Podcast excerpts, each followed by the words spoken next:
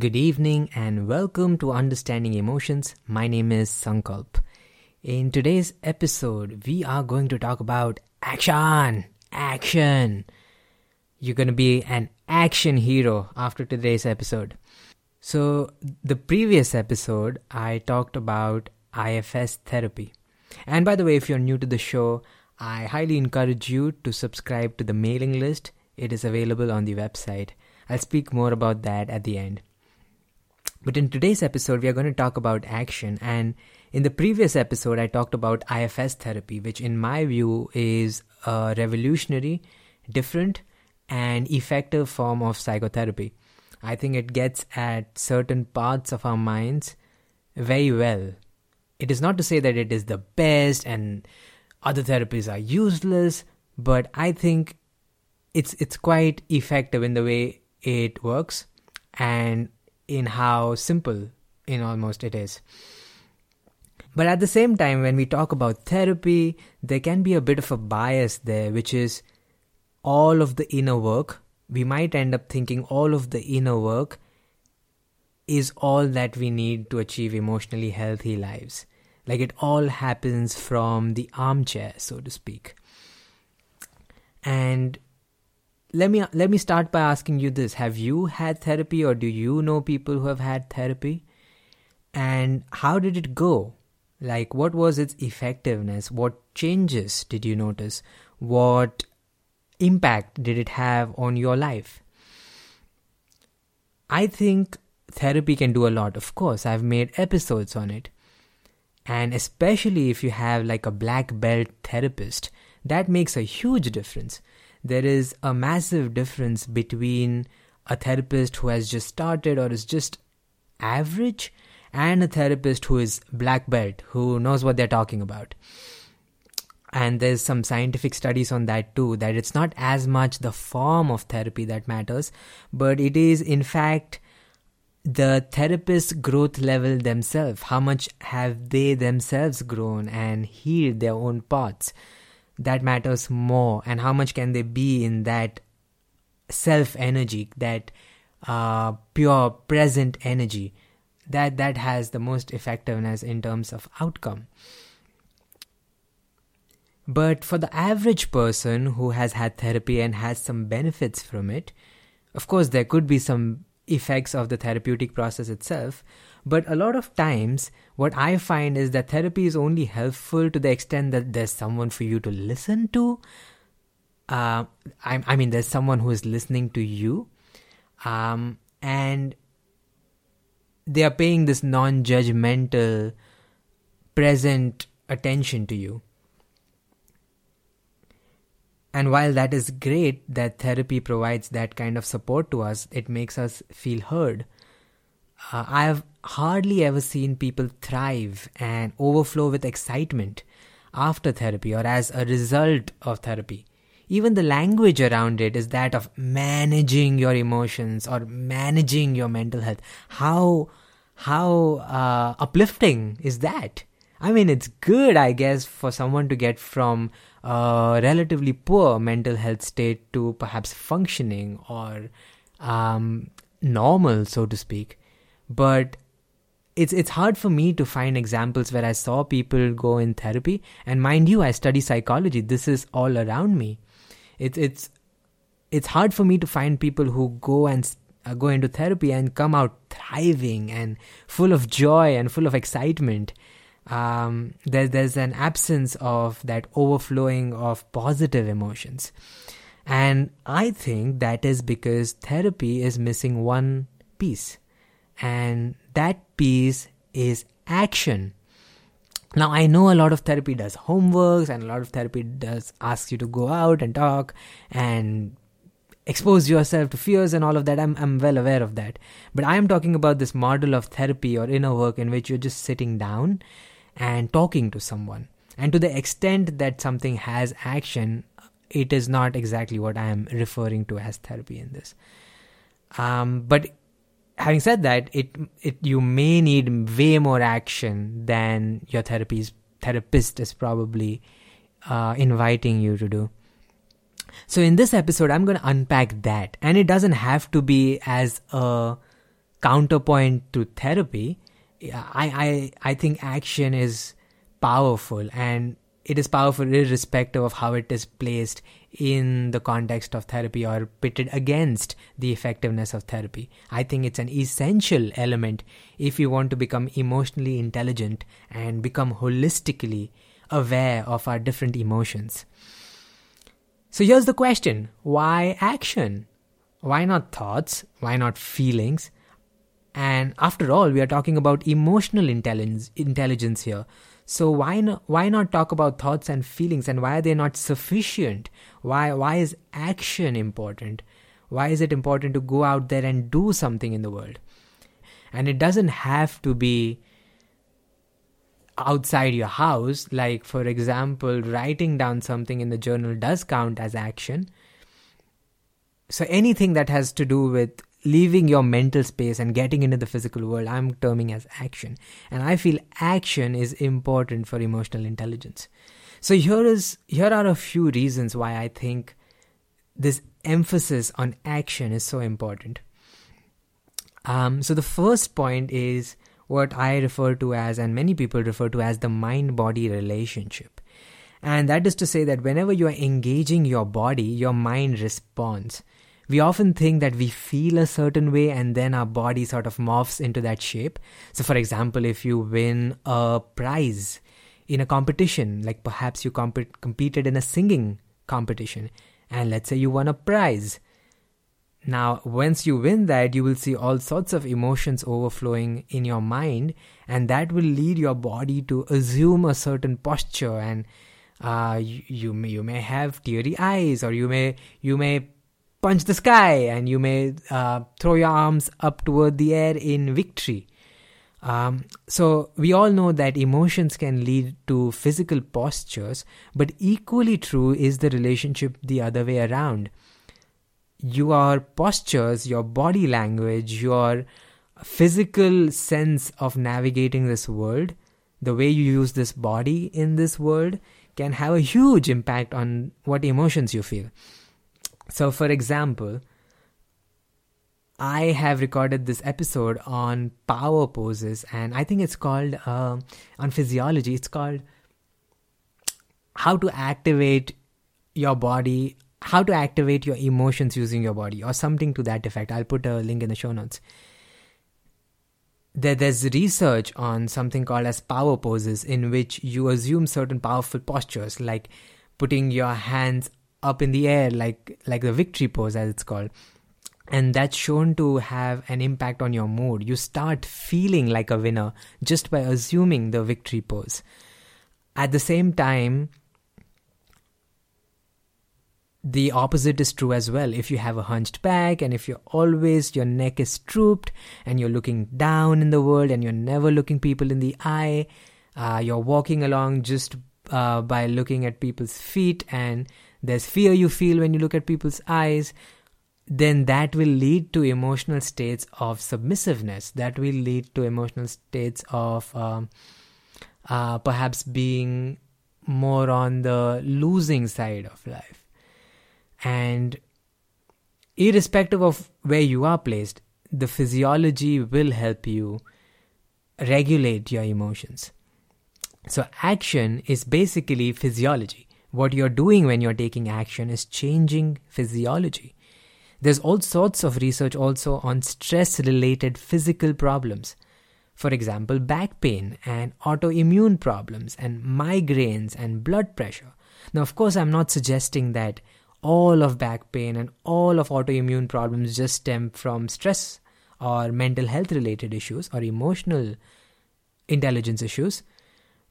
But some of them do. There's documented evidence that uh, various stressors and depression can have significant physical impact and cause lead to various uh, physical ailments. Uh, personally, I recall this one incident when I was sitting at a meditation retreat a few years ago, and the the kind of meditation uh, we were practicing was body scanning so we were looking at various sensations in our bodies by sensations i mean sensations like tingling and pressure and uh, uh, temperature and sweaty palms, the sweat on your palms, and so on. And we were observing these sensations on a very microscopic level. So, you know, looking at maybe one centimeter of the body at a time. And by looking, I don't mean visually looking, I mean looking to the mind's eye, feeling.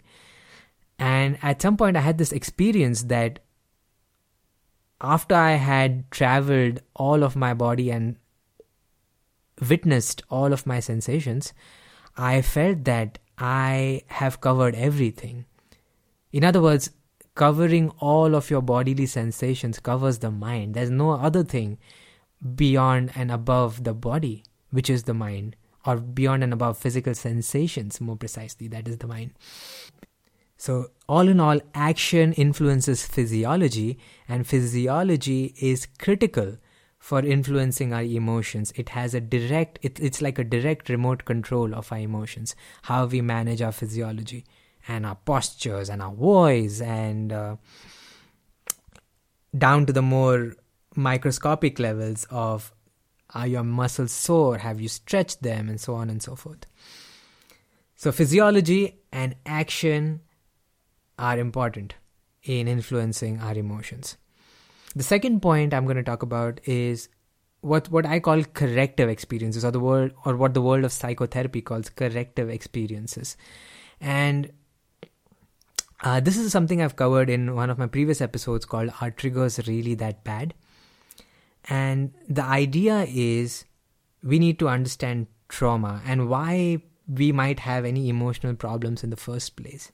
So if you look at kids, it's it's hard for us to say if they have any emotional problems at all.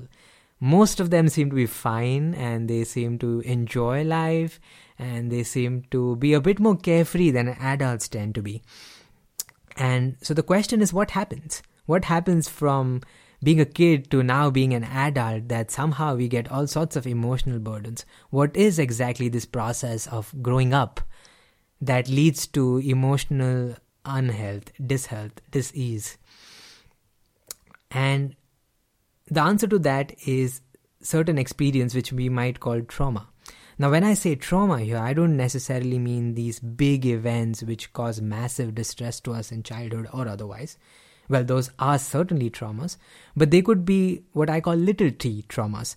And those are instances like um, some, some, there was some emotional miscommunication and there was no resolution. So there was some situation which you perceived as threatening as a child, and that could be something as simple as your mother going to the shop to buy something and leaving you alone at home for a little while.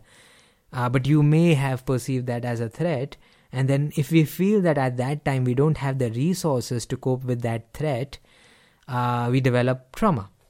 So trauma is essentially a lack of resourcefulness um, a, an impression that you form of the world uh, as a threatening place due to a lack of resourcefulness for when the threat happened. And of course, as I said, there are traumas which can be massive and huge and take a lot of time to heal from. And I'm upset that that kind of thing happens in the world. And whether or not you've experienced something like that, we all have certainly experienced the little t kinds of traumas. And so, to heal from that kind of trauma, the little t traumas, or even the big T traumas for that matter, the principle there is we have to show ourselves, we have to show our own mind and our own parts that we can now take care of ourselves. What happened back then, although might be distressing, is no longer a threat for the resourcefulness that we have now as adults and as grown up people. Um, and that needs you to face that triggering situation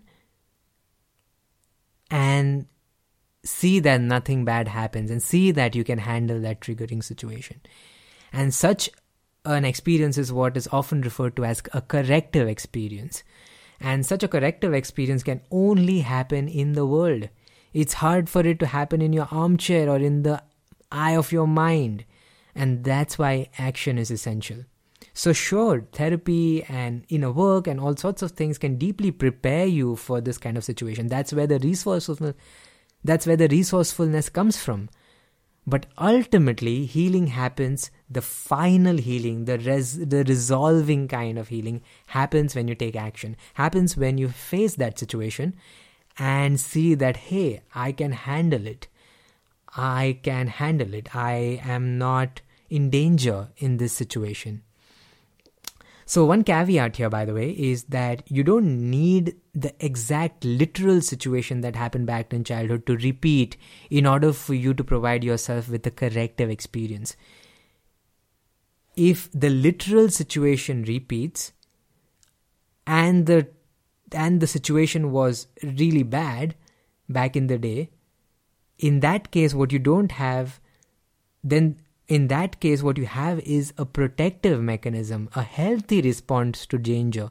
This is not necessarily a position where you want a corrective experience.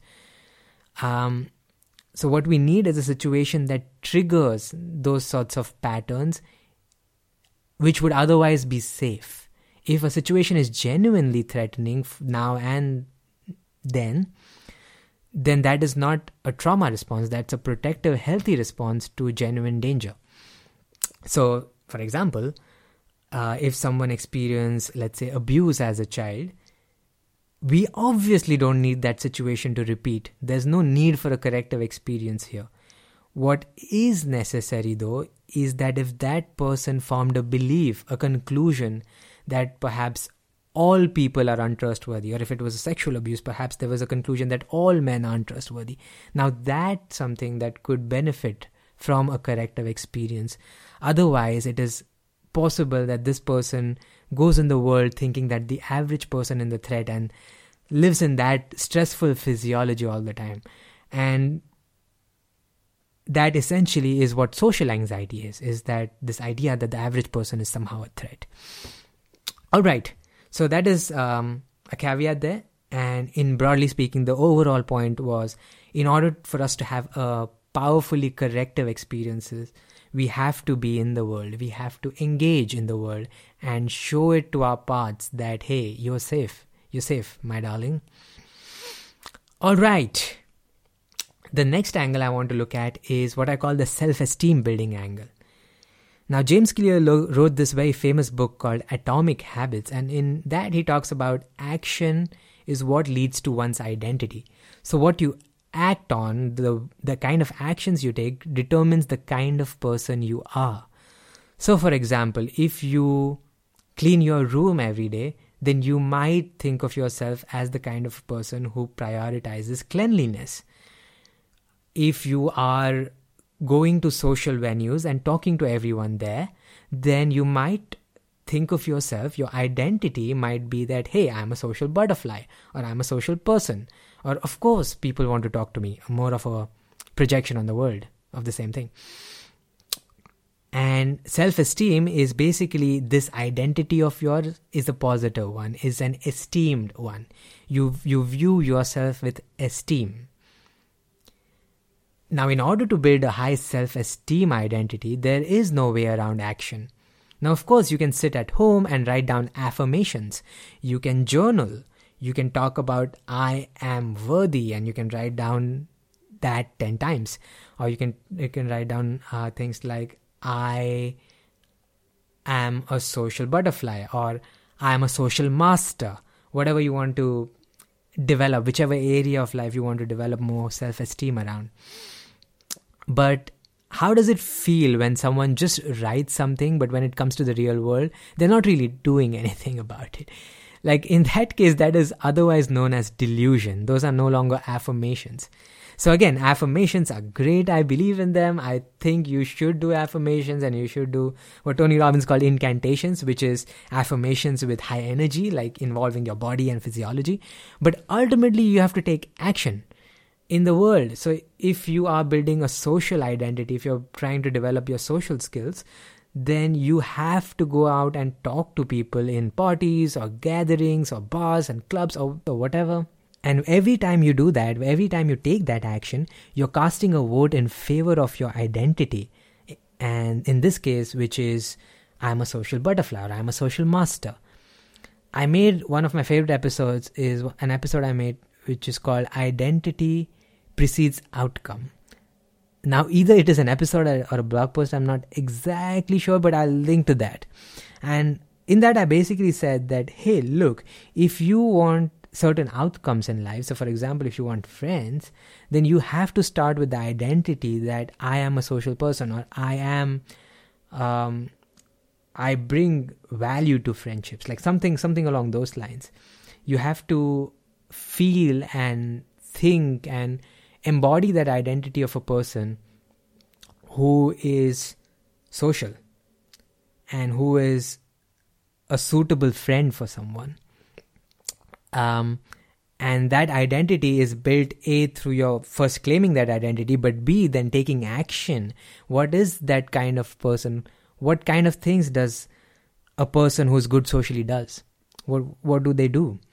And similarly, in any other area of life. For example, health could be your priority. You could have an identity that I'm a, I'm an athlete, irrespective of whether you professionally do it or not. But you can have that identity that hey, I'm strong, and for that, uh, you need to take action. So if you stop exercising for months and you try to just say to yourself, "Hey, I'm strong, I'm strong, I'm strong," that's not going to have the impact that uh, you wanted to have. And so the final angle I'm going to talk about is what I'm calling the humility angle, or other way to say that would be a letting go angle. So the way I like to think about it is that when you take action in the world, you are doing a meditative practice, a meditative practice of letting go, uh, of surrender, of and in a good way. Not not surrender in the sense that I, I'm helpless but surrender in the self of like i am not intending to control the things that are not in my control. So when you take action what you get is an outcome. Something happens. And that outcome may be pleasant or it may be unpleasant. So whenever you take action you get outcome pleasant or unpleasant. And what that does is it forces you to face consequences of your action. It forces you to take responsibility. It forces you to face the world. And that is in stark contrast to when you don't act. When you are in preservation mode, you're in hiding mode. And so, for example, if you have this preservation mode around society, like not meeting people, and if you're in parties and if you just stay on the side, and you might justify that as, hey, I'm just introvert. Um, and of course there are introverts. I'm not saying they don't exist but it could just another be another way of preserving um, facing pain or facing uncomfortable emotion or facing uncomfortable outcomes which in turn would lead to uncomfortable emotions. So for example social anxiety or assertiveness like you know that there is something to be said to your partner but you choose not to because uh, it may bring up unpleasant emotions. And just saying, all of us do it. I do it too. Uh, just I, the only reason I can talk about them with such uh, confidence is because I have these patterns too, and I'm working on them just like you are. Um, so assertiveness, uh, instances where you should be setting a boundary but you fail to, and all of this is a prevention of action, which is a prevention of letting go of outcome because you know you risk being disliked, you risk that relationship uh, being uh, not on good terms because of your boundaries, or it might end, God forbid. But it can also flourish. That is also where a lot of connection happens. That is also where a lot of love happens when you take that action. All right, so these were my um, points for why action is quintessential for emotional intelligence and emotional health. Just to recap, they were the first one was the mind body relationship, how posture affects emotions and physiology affects relationship uh, affects emotions and so on. Corrective experiences, which is you have to do something in the world to heal some unwholesome patterns that you may have developed. And the self esteem angle, which says that in order to build self esteem, you have to build a strong identity, and identity is built through action. And the letting go humility angle, which is when you take action, you face consequences. And when you face consequences, um, that's where you let go that's where you surrender to the world and that leads to less pressure for yourself and you're able to live a much more graceful and joyful life all right now i want to wrap this episode by some quick practical tips on taking action. So we have all been there where we are kind of stagnant. Um, we are in a rut. So how do we deal with that? How do we take action when we when we are in a rut? Or if you are taking action quite consistently how do we keep up the momentum? And here are some tips for that. The first thing is what i learned uh, in some social anxiety training. Um, and this is like very crude very straightforward it's difficult to implement and that is what is called the 3 second rule or the 5 second rule and the idea is well, if you think of anything that needs to be done, and if it's easy enough to be done, then do it within five seconds. So, for example, if I see that my desk is kind of cluttered, I may benefit from putting a few things uh, here and there on shelves, then the best time to do that is now. Just one, two, three, go. Um, now, this also works for situations where you might have some fear. So, for example, if you're skydiving or if you're talk, going to talk to someone who you may have some fear around, now that could be an attractive woman or it could be your boss, anyone who has some sort of power or a celebrity for that matter. In that case, you may just want to give yourself three seconds or five seconds and just boom, go. The problem is the more you let your mind have time, the more it will come up with excuses why not to do it. It's hardly ever happened that taking time, contemplating something that you know is good for you, and giving just time thinking of it, it hardly ever happens that you you go in favor of it. More likely, you're likely to accumulate evidence against it. Uh, and as you know, energy goes where flow, f- energy flows where focus goes is one of my episodes. Uh, so the more time you give yourself, the more time you give your focus to go on all the negative stuff, and then the less likely it is you're going to actually take the actions.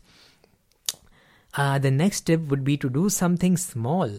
So if you are planning to do a heavy lift of some kind, so for example, your action is, I want to run a marathon.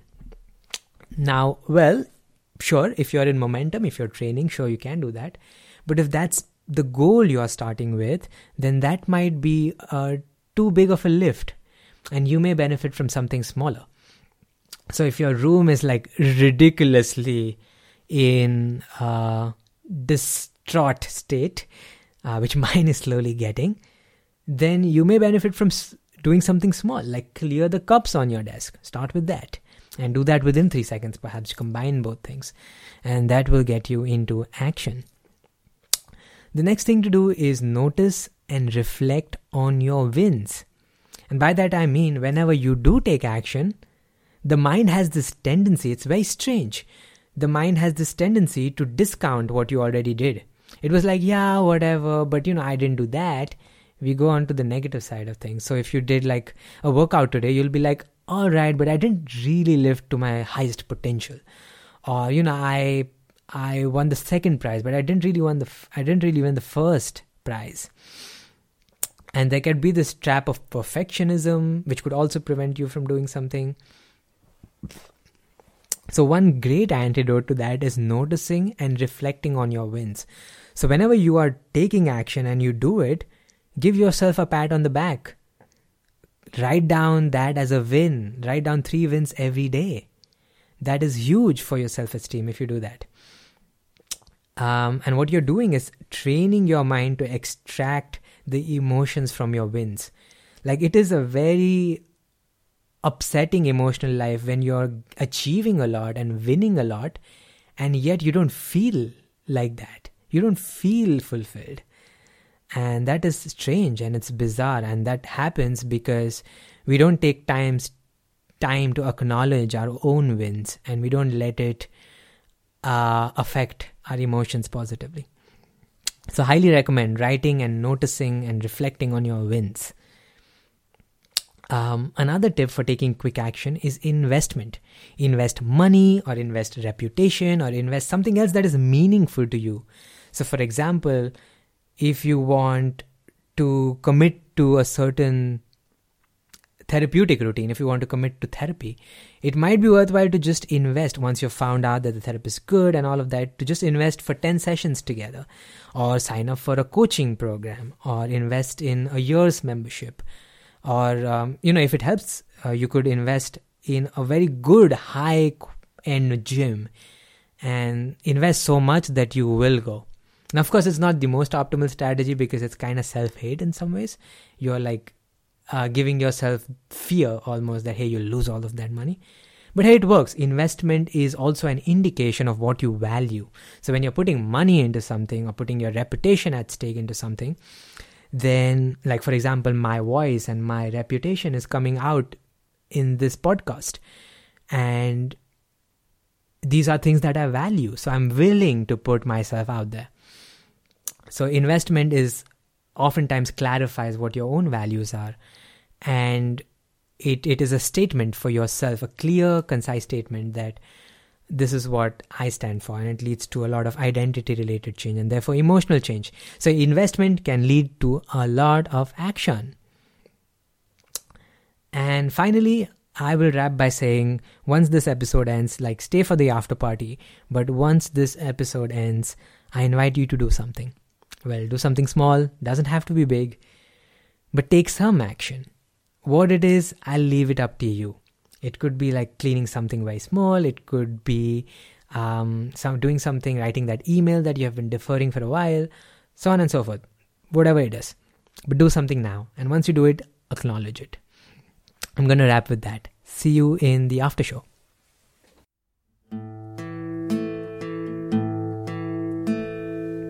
Hello and welcome to the after show of Understanding Emotions. My name is Sankalp and my voice is gone.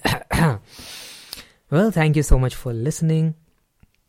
I invite you to listen to the previous episodes of this show because this show is cumulative as you often as you saw during this episode perhaps i often refer to the previous episodes because i don't want to repeat stuff and i think the previous episodes are really good so this podcast is cumulative i assume that you have listened to at least some of the previous episodes uh, but that does not mean that you can't start with the new one so you can go from new to old but the more you listen to this episode the, this podcast the more you'll understand emotional intelligence is my hope. Um, please share this podcast with friends, family, or whoever you think will benefit. If you would like to contribute to this show in any way, this is probably the best way to do it. There's no money I charge. I make absolutely no income out of this podcast. And um, I can't so far, mainly because I'm on a visa which doesn't allow self employment. So this is this is pure, just just from my heart to yours. And um, I hope you will share this with whoever you think will benefit. And finally, I would say is subscribe to the mailing list. Now, the reason why I say that is because if you're subscribed to my podcast on Spotify or Apple Podcast or wherever, that's great. And please continue listening to me on that platform. But at the same time, like there was this incident that happened in Spotify just this week that all my followers disappeared, like simply disappeared. Uh, and you know, it just reminds me how much of my audience is in control of one company's whims, and it would be awesome if uh, I could have like this direct relationship with you through an email list. Of course, you can unsubscribe anytime, there's no pressure, and you know, I may even drop in a few exclusive things in there once a while. So I invite you to subscribe to my email list. It also collates a lot of the mediums I use. Like, for example, sometimes I blog uh, and so on. So sometimes it's just a good channel for me to disseminate whatever I like. All right. I very rarely post more than once a month. Um, so uh, it's going to be low frequency. All right, then. Thank you very much for listening. I appreciate, dear listener, your presence and your willingness to show up and listen to this podcast, especially if you're listening this far in. And I wish you a very good day or evening. Bye bye. Take care.